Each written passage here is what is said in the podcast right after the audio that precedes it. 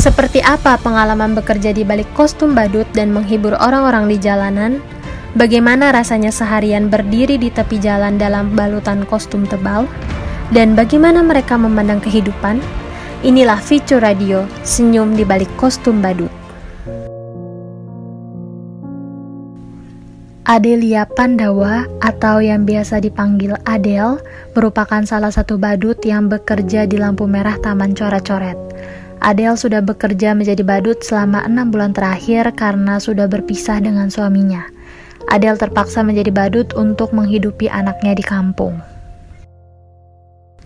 Dulu pada saat masih di Sukabumi, Adel sempat bekerja. Di kampung Adel tinggal bersama mertua dan suaminya, namun sekarang mereka sudah berpisah. Karena mantan suaminya tidak bekerja dari awal menikah hingga mempunyai anak, maka Adel lah yang bekerja ke sana ke sini untuk menghidupi anaknya. Mulai dari biaya lahiran sampai menafkahi anaknya ditanggung oleh Adel sendiri. Ya, selamat sore Teteh. Ya, sore. Maaf mengganggu waktunya ya Teh ya. Ini mau nanya beberapa pertanyaan, boleh Teh? Boleh. Nah, sebelumnya dengan Teteh siapa ya? Adelia Pandawa. Adelia Pandawa. Dipanggilnya Teh Adel. Adel. Adel aja ya. Ya. Ini Teteh eh, jadi badut eh, udah berapa lama ya Teh?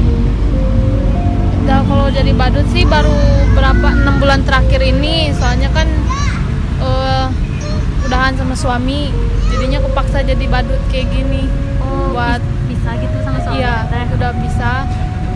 buat hidupin anak di kampung, anak sama mertua saya, Oh, jadi Teteh di sini sendiri.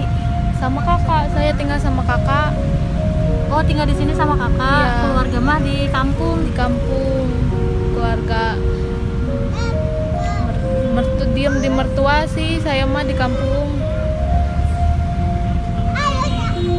Eh, teteh eh, sebelumnya gitu jadi ibu rumah tangga biasa aja apa emang ada pekerjaan sebelumnya dulu dulu saya sempat kerja di Sukabumi saya kan dari Sukabumi pindahan Sukabumi. Dulu saya di Sukabumi kerja hidupin ini kan eh, suami saya nggak kerja waktu itu. Dan sekarang udahan sama suami jadinya pindah ke sini kepaksa jadi badut karena nyari kerjaan susah teteh oh.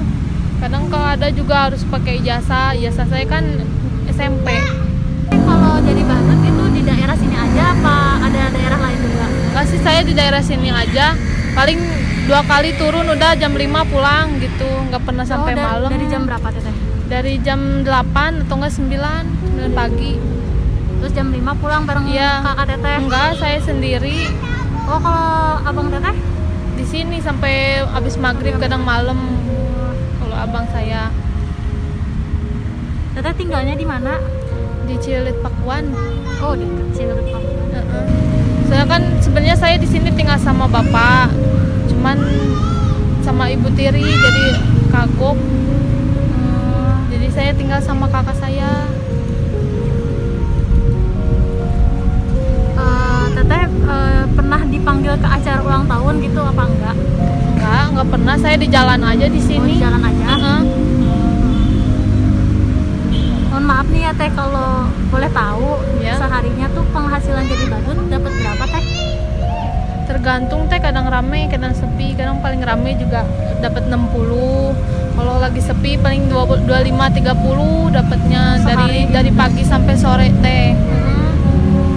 Berarti teteh mah di sekitar sini aja ya, nggak jalan ke mana-mana Di gitu. sini aja nggak jalan ke mana-mana. Oh, kostum badutnya ini teh eh, punya sendiri apa sewa dari orang lain ya teh? Ini kostumnya punya kakak. Saya Oh, mah pinjem, mm, pinjem saya mah. Teteh punya anak berapa tadi di kampung? Satu umur 2 tahun 7 bulan, Cewek cowok teh? cewek. Cewek. Berarti di sono teh sama mertua- kakek neneknya? Iya, sama mertua saya. Teteh pernah ini nggak ditertibin sama satpol pp gitu? nggak pernah kalau kalau kalau ada sering sih ada satpol pp cuma suka ngumpet kalau ada satpol pp ngumpet kalau Oh, udah ngumpet. nggak ada eh, baru turun lagi gitu Tapi nggak pernah sampai ketangkep ya teh? iya nggak pernah Berarti sehari-hari emang jadi badut ya teh nggak ada kerjaan lain gitu? Iya kadang kalau misalkan di rumah suka nyuci biasa gitu nyuci beres-beres rumah dulu gitu. Kerjaan rumah gitu ya Heeh. terus kadang kalau misalkan libur ngebadut ada yang nyuci eh, nyuruh nyuci saya ini nyuci ngegosok gitu kalau di rumah. Apa aja saya mah. Harapan teteh ke depannya gitu eh, teteh bakal tetap jadi badut apa pengen ada kerjaan lain? Ya pengen masih nggak nggak gini ya maksudnya teh siapa yang mau sih jadi badut kayak gini kan panas-panasan di jalan. Cuman karena kepaksa nggak ada apa tuh nggak ada kerjaan nyari kerjaan sini susah ya ke depannya sih pengen kerja yang lain gitu. Saya mau kerja apa aja mau gitu asalkan ini. Cuma kan berhubung lagi pandemi kayak gini kan susah, Heeh. Kadang ada juga pakai admin kadang saya mau uang dari mana tuh teh makanya kepaksa we sama biarin lah panas-panasan juga saya kan di sana di kampung suami nggak kerja mantan suami saya nggak kerja pisan jadinya saya ke sana ke sini cari uang buat anak jadi anaknya nggak dinafkahin gitu ya teh Mm-mm. kadang kalau misalkan di sana juga masih rumah tangga juga saya yang kerja Oh, suami saya mah di rumah we rumah. Heeh. dari pas dari awal nikah emang gitu dia mah jadi kalau misalkan biaya lahir- lahiran apa ge dari saya we saya Oh, mah yang Heeh. nyari. Heeh. jadi ah nggak apa-apa lah kayak gini cinta panas-panasan demi anak kayak gitu yang penting mah hebat sih si teteh Heeh, jadi na- yang penting mah bisa ngirim sedikit-sedikit ke kampung buat hebat anak ya kadang mah suka malu teteh lihat orang ya orang mah eh, pakaian rapi gitu. Ke mana-mana maksudnya kerjaan inilah. Sedangkan saya kayak gini tapi kadang mah suka nguatin diri sendiri aja gitu. Ada anak gitu.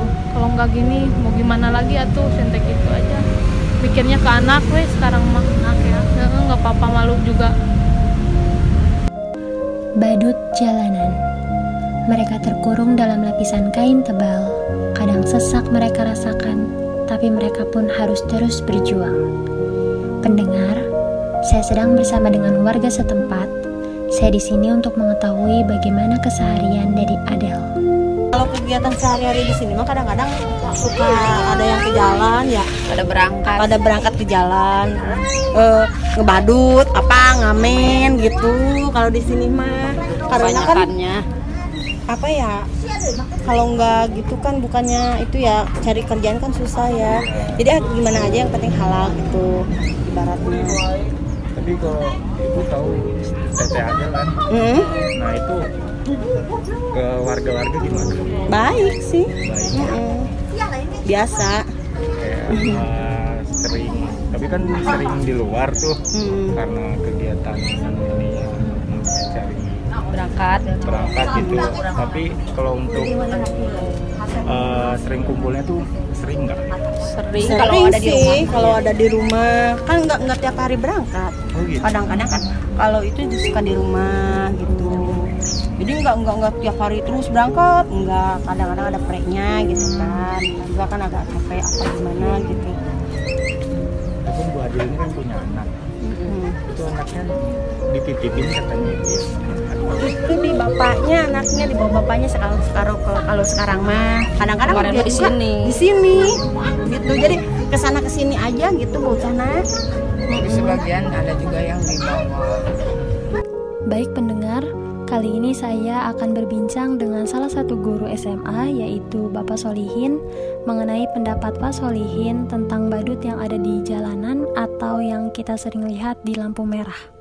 ya tanggapannya eh, ya negatifnya positif lah positif negatif positifnya ya eh, badut ini kan sekarang sudah jarang ya jarang apa jarang tampil kalau ulang acara ulang tahun ternyata banyak sekarang yang badut-badut jalanan. Walaupun dijadikan mata pencaharian. Gak ada masalah kalau memang tuntutan dan selagi musim begini mah pandemi begini apa pun dilakoni. Tapi jangan pernah mudah menyerah. Tapi lihat juga kondisi fisik kita kalau memang kita masih produktif. Banyak kerjaan yang lebih baik dan terhormat artinya gitu kan. Negatifnya ya jalanan makin ini kelihatannya makin tidak apa murat marut udah mah ada pengamen gitu kan ya. Bahkan ada pengamen yang nari seniman apa. Memang mengganggu mengganggu tidak cuma ya apa ya ini memang masalah sosial ya. Kalau saya berbicara salah juga apa nanti orang ber- berkata ah ini ini ti- tidak empati sekali. Masalah bukan masalah empati dan tidak simpati ya. Selama kita masih produktif masih sehat banyak kata saya pekerjaan di sini yang lebih bagus. Saya tidak berbicara eh, badut itu jelek badut itu tidak ya. Karena juga saya tidak bisa menjelaskan begitu. Mungkin kalau saya di posisinya juga apa eh, tidak tahu. Kan. itulah positif negatifnya. Karena juga eh, banyak supir-supir juga yang sekarang di masa pandemi eh, apa namanya tapi tetap mereka lakukan Cuman memang ini badut ini sekarang sudah menjadi apa ya satu fenomenal yang tinggi. Saya tahu, saya yakin awal muasal asalnya badut jadi ramai itu karena adanya postingan yang menyedihkan. Saya juga baca di IG kalau nggak salah itu. Nah, yang badutnya adalah ibu-ibu, bapak-bapak makan sama anaknya. Kan satu apa namanya contoh yang memang miris ya kita juga sebagai masyarakat. Dan ini tugasnya pemerintah sebenarnya ya ada apa kenapa? Muncullah akhirnya eh, badut-badut yang di satu sisi mungkin diuntungkan yang punya baju badut. Mungkin yang badut sekarang kan dia dulunya punya seragam badut untuk pertunjukan ulang tahun. Begitu nganggur sekarang mulailah rame badut lagi. Sewakan juga kan kayak dulu karaoke yang itu musiknya ada. Yang khusus menyewakan siapa yang menyanyinya so berapa per jam apa per hari. Tuh mungkin kalau menurut saya positif dan negatifnya yang penting yang pentingnya mereka tidak membuat apa resah masyarakat lah. Sekitar dan eh, tidak memaksa ya sifatnya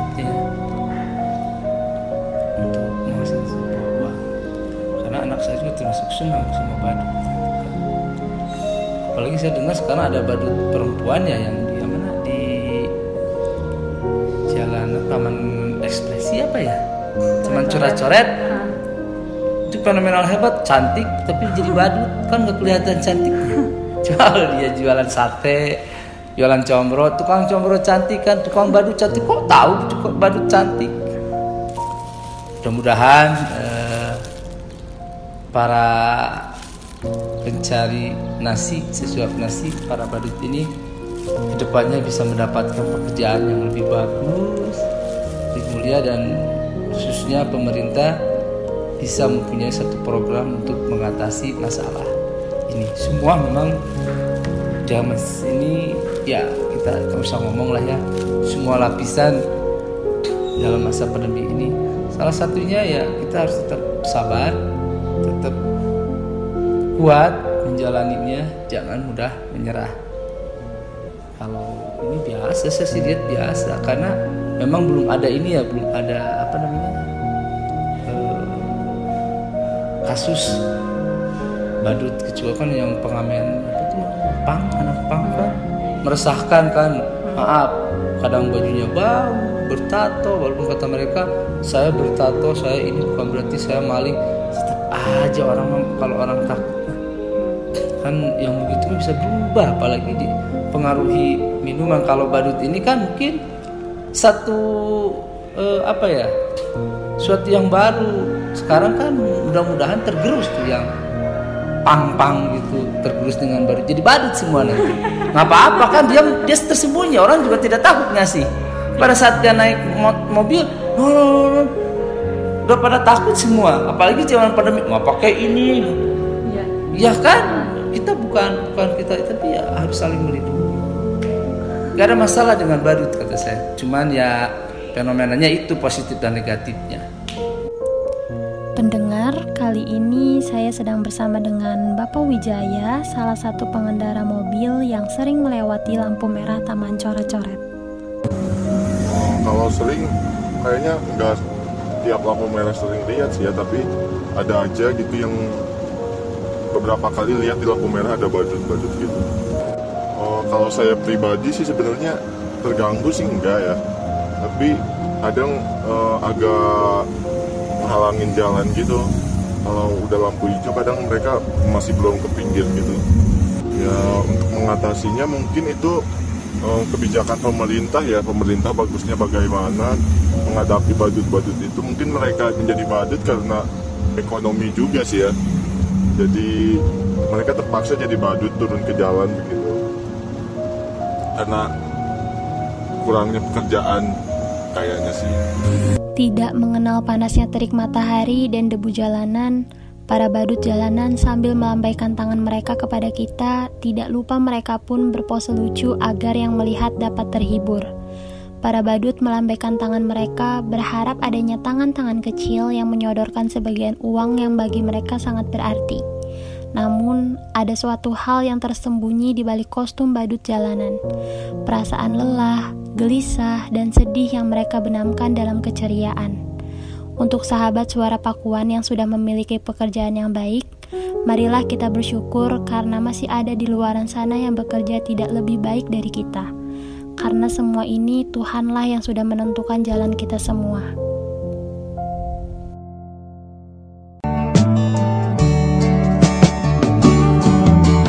Kawan coba dengar apa jawabnya. Ketika ya ku tanya mengapa? Bapak ibunya telah lama mati Ditelan bencana tanah ini.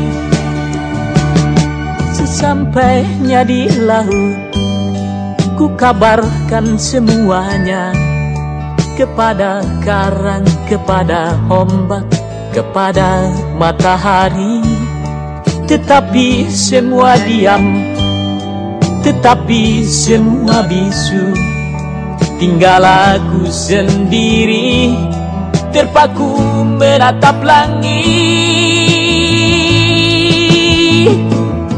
Barangkali di sana ada jawabnya.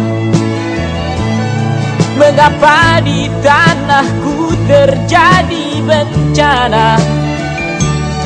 Mungkin Tuhan mulai bosan Melihat tingkah kita Yang selalu salah dan bangga Dengan dosa-dosa.